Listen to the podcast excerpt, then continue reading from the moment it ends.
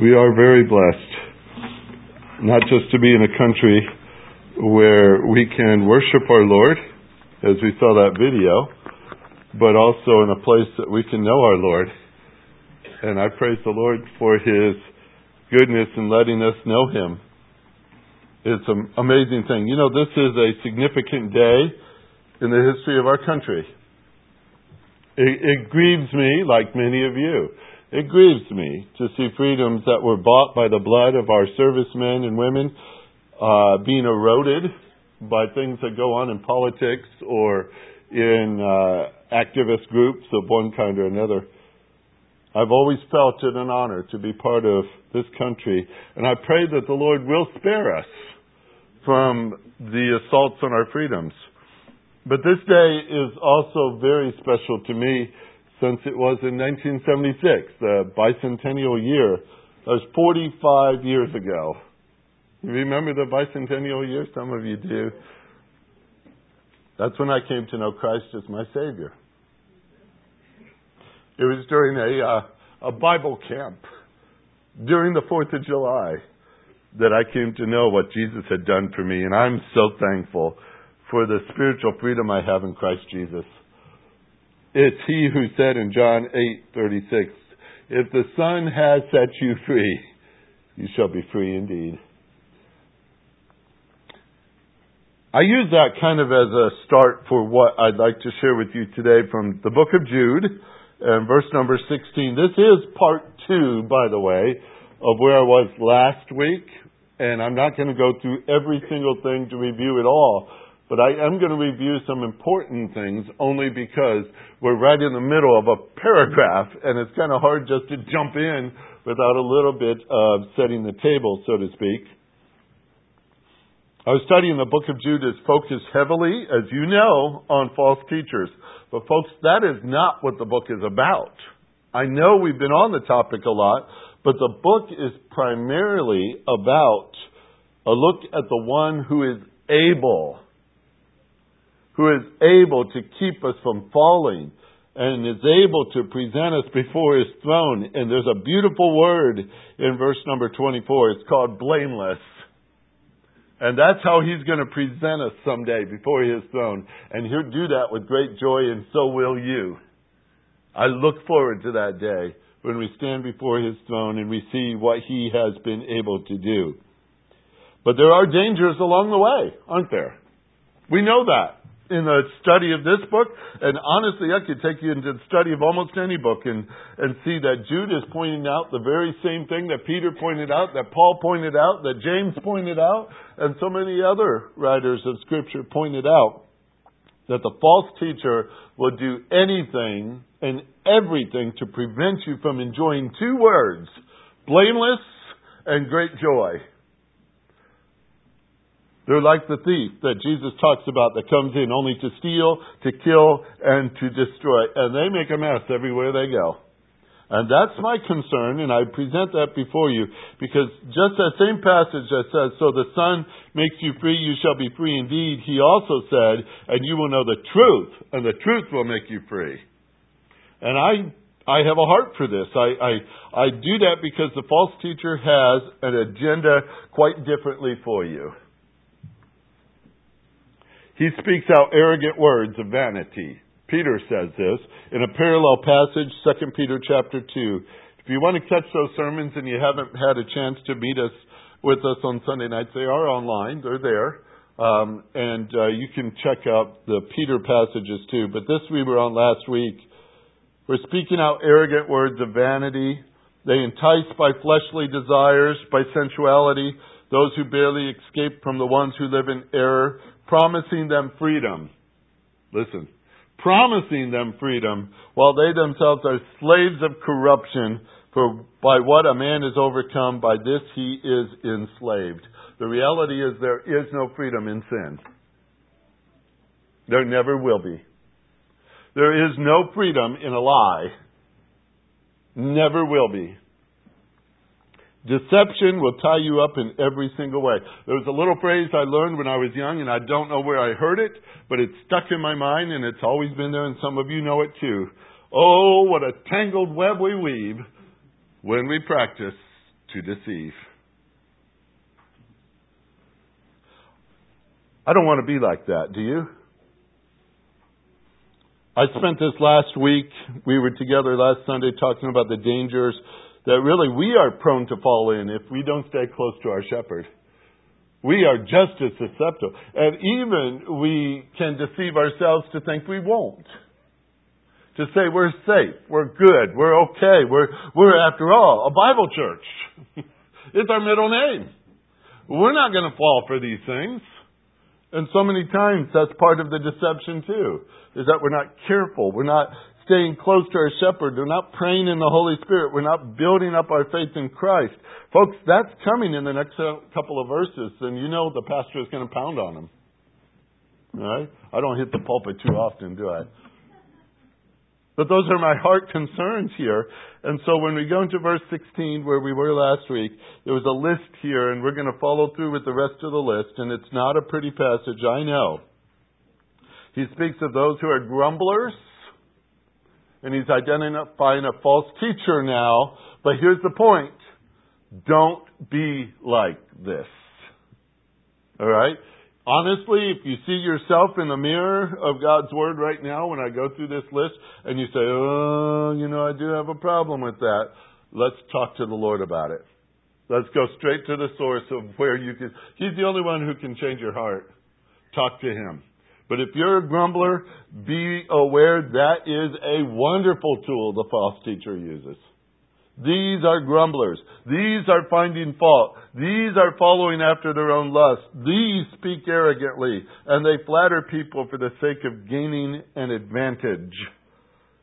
And I want you to take this passage to heart because they are indicators, by the way, in Scripture, that you're living in the end times. Excuse me. You're living in the end times. I believe we are. These things are all around us. I don't know if you've noticed it, but it's there. I want you to be strong in the Lord. So you're not carried off by destructive doctrines taught by these people.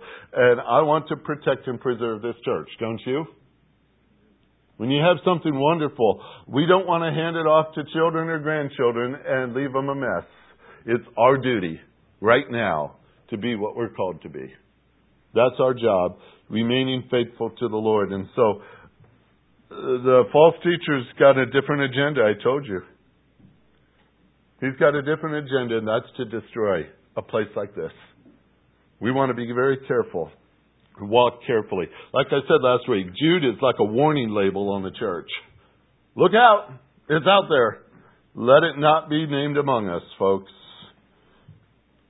So, we're going to walk through some more things here, but I just want to emphasize one more thing before I go into some of the review, and that is simply this.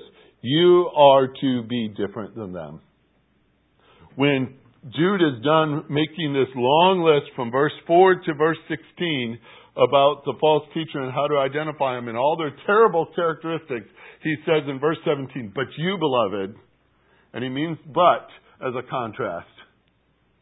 You are to be different. He says it again in verse 20, But you, beloved, and he means for you to be a contrast. And he does it several different times all the way through this passage to say that we are to be different. But a false teacher would do everything he can to get you to follow him and not the Lord. All right? I think our, our, our alert level is now elevated, isn't it? This is like, okay, what do we need to know, Pastor? What do we need to know? Well, let's look at the traits, just a couple by review. We only touched two last week. They're grumbling, the grumbling ones, this is an adjective that describes them as dissatisfied, discontent, and murmuring.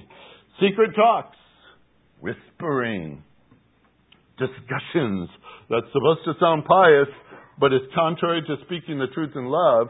They are meaning it to destroy. Murmur, murmur, murmur, murmur, murmur. I, I'll just say it this way God is sick of it. He has listened to this ever since Adam and Eve took of that fruit. I would tell you that. There has been murmuring on this planet all this time. And I just wonder how he could even look down here another day and say, I can have patience with them one more time. That's amazing to me. But murmuring is annoying. Have you ever noticed? It's annoying as can be. And it's destructive as can be. And the false teacher is ahead of the class when it comes to murmuring. He wants to get a whole congregation grumbling. Because when they grumble, guess where their eyes are not? It's not on the Lord, it's on themselves. Perfect setup for a fall. That's one of their tools. Make everybody uncomfortable so they grumble, so they grumble, so they grumble. Let's not be grumblers. If you're a grumbler, stop it. There's your pastor talking. Stop it. All right? It's detrimental to our fellowship. We don't want that. Okay. Fault finders. They are fault finders. Matter of fact, the adjectives go this way. They're grumbling fault finders. That's even worse. They, they just go about looking for flaws as if they have none themselves. They're very quick to point out other people's problems. But here's what their problem is. They are not satisfied with their lot in life. They think they've been given the short end of the stick or whatever you want to call that phrase. And they say, you know, this is terrible. Somebody has hurt me. Have you ever heard that phrase around in our country? Somebody's at fault here. And it's not me. It must be you. And that's what they, they instill within a church. Blame everyone else so that they look innocent. There's a terrible picture in all the fault finders. And honestly, if you're one who goes about finding fault in people, would you please look at the mirror and understand what you are doing? You are belittling everybody else so you can stand up taller. It is a pride issue. It is a massive pride issue. The false teachers do it, and they teach it. And you know, once one person starts it, it's like erosion. Everybody starts chiming in with that. It's such an ugly thing in a church when you see fault finders. How much different would a church look if we owned up to our own faults? That would be a start. And we look, and rather than looking at everybody else, we dealt with our needs that needed to be addressed, and we don't blame other people for our problems. Do you know a mature church is not a comfortable place for a false teacher? Do you realize that? A mature church is not a comfortable place for a false teacher. An immature church is what they're looking for.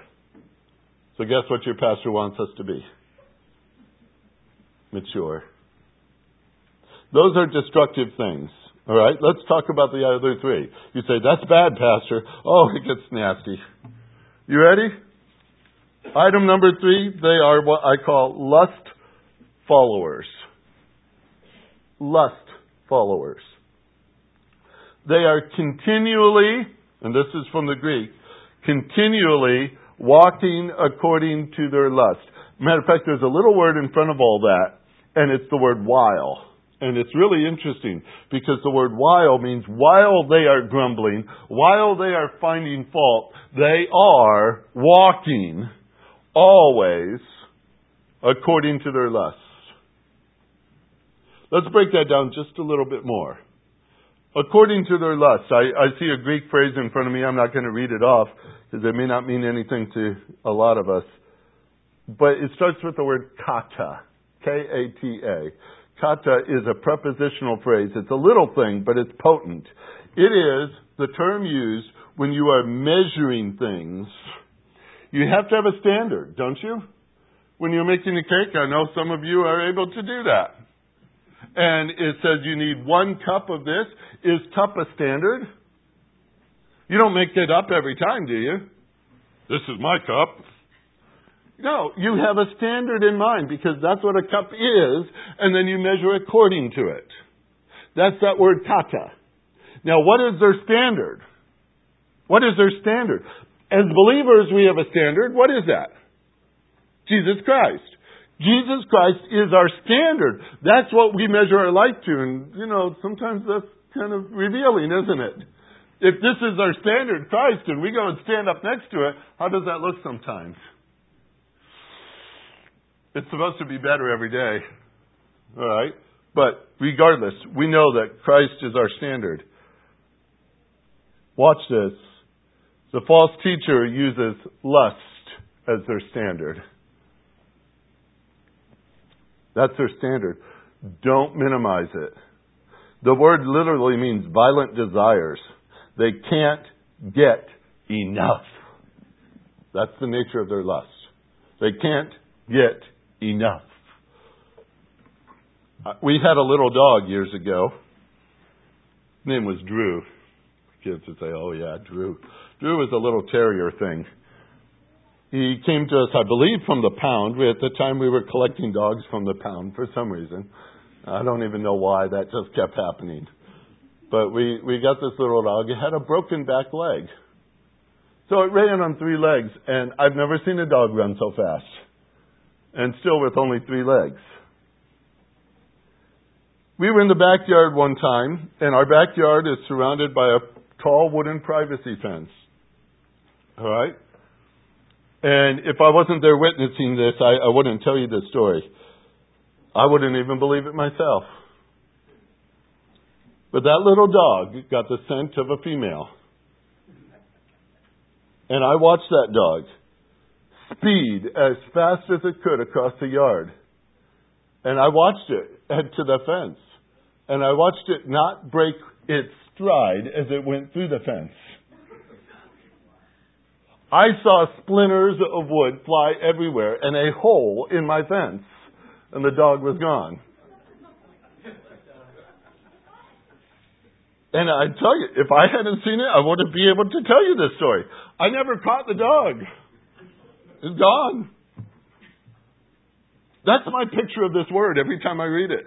You know, there's some things that just stick there in your mind. And I picture that little dog Drew at the speed he hit that fence because he wanted something. That's a violent lust. That's the nature of a word like this. I will get it no matter what. And it doesn't care about the barriers. It bursts through. It bursts through. Nothing gets in the way of a false teacher's craving. Understand that? This is not something minor, something gentle, something very, you know, well, we're just kind of appease them and everything will go away. No, if they're walking continually according to violent desires, guess what they're wanting right now? A violent desire. And guess what they want next week? A violent desire. And that's all their appetite craves. That's their standard. Wow. You call that dangerous to a church? Oh yeah. Oh yeah. Can a believer have the same appetite? Oh, yes, he can. That's why your pastor talks to you. That's why I share with you God's Word, because I want you to have the standard of Christ and I want your appetite to be for His Word. I want us to have such a craving for God's Word that it even goes greater than the cravings this world wants you to have for itself. I want your craving that way. You gotta have God's Word. You want to have God's Word. If you're struggling, please talk to me. All right? Talk to me. That's what we're here for. That's what Christ came for. That's why he died to sin. Romans 6 says, knowing this, our old self was crucified with him. Isn't that true? Our old self was crucified with him in order that our body of sin might be done away with so that we are no longer slaves to sin. The false teacher is a slave to sin. He's a slave to sin. This world, folks, and its lust the lust of the flesh and the lust of the eyes is passing away. It's going to be gone someday. Praise the Lord for that. It will be gone. But this world is not the believer's playground. It's not where we belong. It's not where we should be living like the rest. But it is the location of the false teacher. And that's where you're going to find him every single time. And I don't say it lightly because nearly every single passage in the New Testament that identifies a false teacher has lust as one of the main characteristics. Almost every single passage does that. And as Jude is writing to these people, he says, listen, they're living this way. They're living this way. It's a continual walking. It's present tense. They're always, always walking according to their lust. It's the only direction they travel. You get the picture? I'm painting it pretty thick and on on purpose. That's the only way they travel. It's the only direction they go, and they want you to join them, and they will applaud it if you do. Read Romans chapter 1, and you'll see at the very end. They love it when people join in and follow. They love it. I know. I read about things, paper, just like you do, the accounts of even local churches in Oklahoma practicing things contrary to the truth of Scripture. It's there, isn't it? You read about it and you say, what is going on here? You know, if the pastor is going that way, guess which way his church is going? Same direction. Because he's encouraging them to follow and follow and follow. And I'm very sure of this. The minute your doctrine starts to slide, so do your morals. It happens that way. You gotta know the book. You gotta know the truth. It's not pleasant to say it. It's not even pleasant to see it. But as your pastor, I plead with you.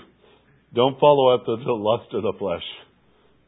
Don't let this world bombard you with it and make you look natural and make it look healthy when all it is is rot and ruin. It destroys everything it touches and it will destroy your church too. It will. Guaranteed. Like I said, if you need help with something, please talk to me. I want to talk to you about Christ. But false teachers are captives to this. They are captivated by it as well. And that's where you're going to find them. As Jude just said, they are following. Notice these words. Following after their ungodly lust, verse 18 says. Verse 16 says, they are following after their own lust. Why does he have to keep saying it? Because it's there. And it's true. I don't say it lightly, but I know it's there. Driven by a desire for sinful self satisfaction. Let's go on to the next one. You've probably had enough of that one. They're arrogant speakers. It says they're arrogant speakers. Verse 16 says they are speaking arrogantly. What is that? Oh, that's not hard to picture, is it? You've seen people like this before. Arrogant speakers. Who are they? Well, they grumble a lot, they're discontent, they follow after their own desires, and their mouths speak. This is all at the same time as the rest. They speak pompous words, insolent words. They brag about themselves. Bragging is part of their game. They're puffed up, swollen. I've always thought that puffer fish was really an unusual thing. Have you ever seen those? They're just floating along like a normal fish, and suddenly something scares them, and they go, and they're big. I guess that means try to swallow this, buddy. All right? Little fish you can swallow. Big fish, that might be hard to get down your throat. Arrogant speakers are kind of hard to swallow too, aren't they? And the picture is really cool. Puffed up, swollen, like swollen heads, swollen mouths, just huge. They're vocally discontent, one guy wrote. Vocally discontented, sinfully self-centered, extravagantly egotistical, and deceptively flattering. It's a lot of words to say, yuck. That's what they are. They're loud-mouthed boasters. If you have the English, uh, English Standard Version, you just read that. Loud-mouthed boasters. I said, ooh. They speak pompously and even magnificently. But here's the fact it's empty, folks. It's empty. There's nothing in there. There's no substance to it. It's empty, lifeless words with no spiritual value. They will not lift you up. They will not encourage your soul. They will not make you more like Christ. They won't even point you that way. Guess who they want you to look at? Themselves. And external attractiveness has no power whatsoever, no substance of divine truth. That's what pride looks like when it has a mouth. Do you know that is a, a thing that God hates? The Bible says God hates seven things. Did you know that? There's a list in the book of Proverbs. You can read it, Proverbs 6, right there, 6, verse 16, 17, 18, and 19. God gives a list of seven things he hates. Guess what's the top thing on his list? It's pride. Pride. There are six things which the Lord hates, yes, seven that are an abomination to him. Haughty eyes. What is that? That's pride. A lying tongue. A hand that sheds innocent blood. A heart that devises wicked plans. Feet that run rapidly to evil. A false witness who utters lies and one who spreads strife among the brothers. Do you know what that is? That is a description of a false teacher. According to Jude, they match. And God hates every single characteristic of it. You see? I don't even have to describe that one much farther. But pride is a thing that the Lord hates, and that's what an arrogant man speaks about. Himself. Himself. Himself.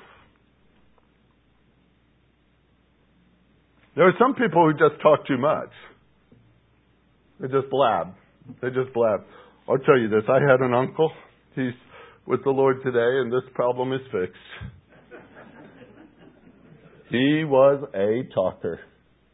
He just talked, talked, talked. He'd come over to the house for family events, and he talked non-stop. Did he talk? Literally, I, I'll tell you this, and I'm not lying.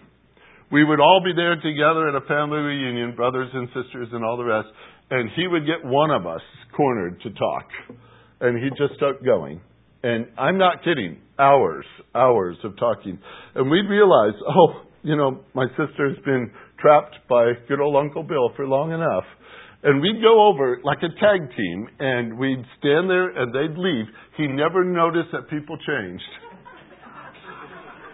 we did that all day long, switch out the recipient of his talking.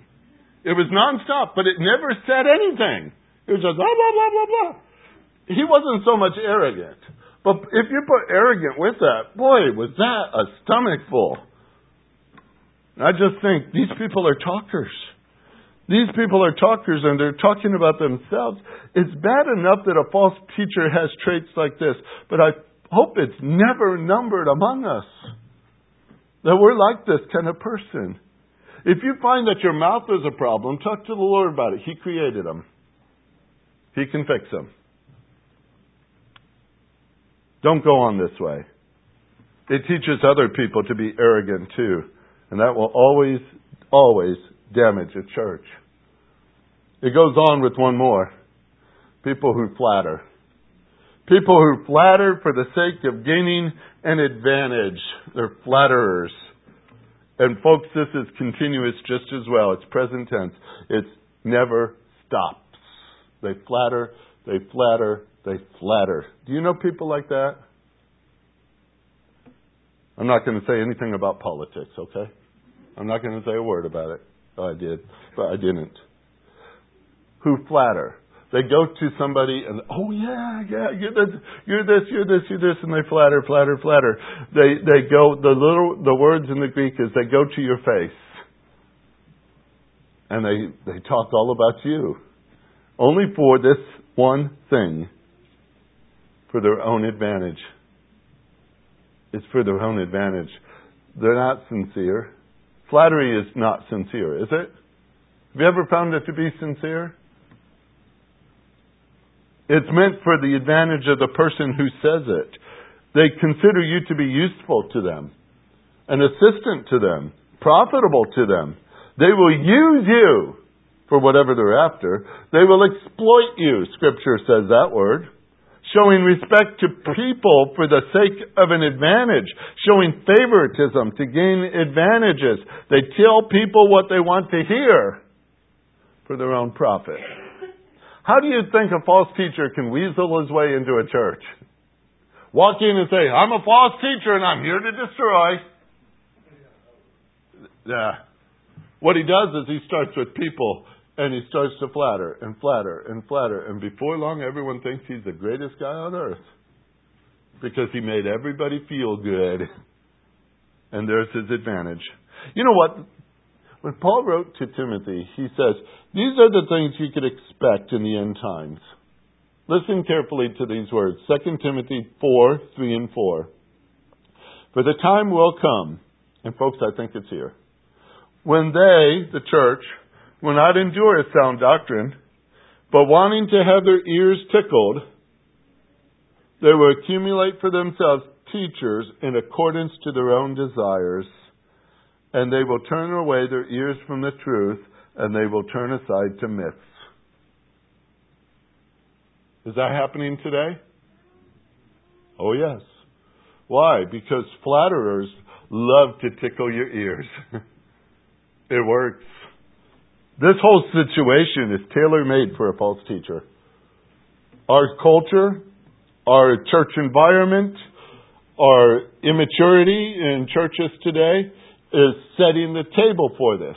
It's setting the table for it. They show respect to all these other people so they could get something in exchange because they're not here to build the church. They're not here to help you see Christ. They're here for their own gain. Israel was warned about that in the Old Testament, that they're going to have leaders like that. In the New Testament, the church is warned about that because there's going to be people in the church like that. And so Peter gives this warning, which I take to heart. 1 Peter 5, verse 1. Therefore I exhort the elders among you, as your fellow elder and witness of the sufferings of Christ, and as a partaker also of the glory that is to be revealed, shepherd the flock of God among you, exercising oversight, not under compulsion, but voluntarily, according to the will of God, and not for sordid gain, but with eagerness, and not lording it over those allotted to your charge, but proving to be examples to the flock. And when the chief shepherd appears, you will receive the unfading crown of glory. Our chief shepherd is coming. I long for that day. Pray for me that I stay true to my shepherd. And I'll pray for you that you stay true to the shepherd too. Because that's what we need to do. We must mature in our faith. We must. This is not optional stuff. We must pray more. We must stay close to our Lord. We must roll up our sleeves because, folks, there's work to be done. And it calls for mature people. And that's what we ought to be. We need strengthened so that we can strengthen others. Help our brothers and sisters who are weak. We're going to start what that is next week. Verse 17 on is the process of what we are to be. And I hope you're ready for it. Because if you think it's hard things I spoke about a false teacher all the way through, wait till you see what Jude is calling you to do. It is so important that we're ready for this. So I want you to spend some time prayerfully this week prayerfully, going back over Jude from verse 4 to verse 16. If any of that resembles you in any way, talk to the Lord about it. That's not to be us in any way, in any part. How much, how much arsenic in a cake mix can hurt you? Just think about that for a minute. When you read this passage, you say, oh, but mine's just a little sin. Oh, no, it's not. No, it's not. Read through the Word and say, Lord, may I not be like this. May, not, may I not resemble this. Just make me what I ought to be, because we're going to talk about that. But I want us to not be entangled in our sins, in the traps that go with it, because if this truth has set you free, you shall be free indeed. Let's be that way. Let's be that way as a body of Christ. Let's be that way for the sake of our brothers and sisters. Let's be that way. Heavenly Father, help us. Help us. We come before you just as children who are are so dependent upon you. Apart from you, we can do nothing. And that's what Scripture tells us. And we need to be reminded of our dependence. I know this is Independence Day, but for a believer, We've got to grow in our dependence of Christ. more and more and more. So draw our hearts to yourself, we pray. Help us to take inventory very carefully of our own lives. May we not be like these that we have read today and read for the last several weeks. May we be not like that, and may we be strong in the Lord. Strong in the Lord. For that's what you've called us to be, Lord. To walk by faith and not by sight. To live by righteousness as well. These things are before us today. As a congregation, we stand before you and ask, Lord, that you do your work in our midst. For your word is powerful and your Holy Spirit is God. There's nothing you can't accomplish in our hearts and lives right now. If there's needs represented here today, and there things that need to be made right, convict us of that, drive us back to the cross again, show us the greatness of our Savior and the work that He does to make us what we ought to be, so that we can be a strong church, so that we could stand firm in the evil day so that we can lift up our brothers and sisters and do it with a whole heart and do it with a strong desire that Jesus Christ be praised among us. Because you are able, Lord. You are able. And you could do these things. Teach us how to submit to it, we pray in Jesus' name. Amen.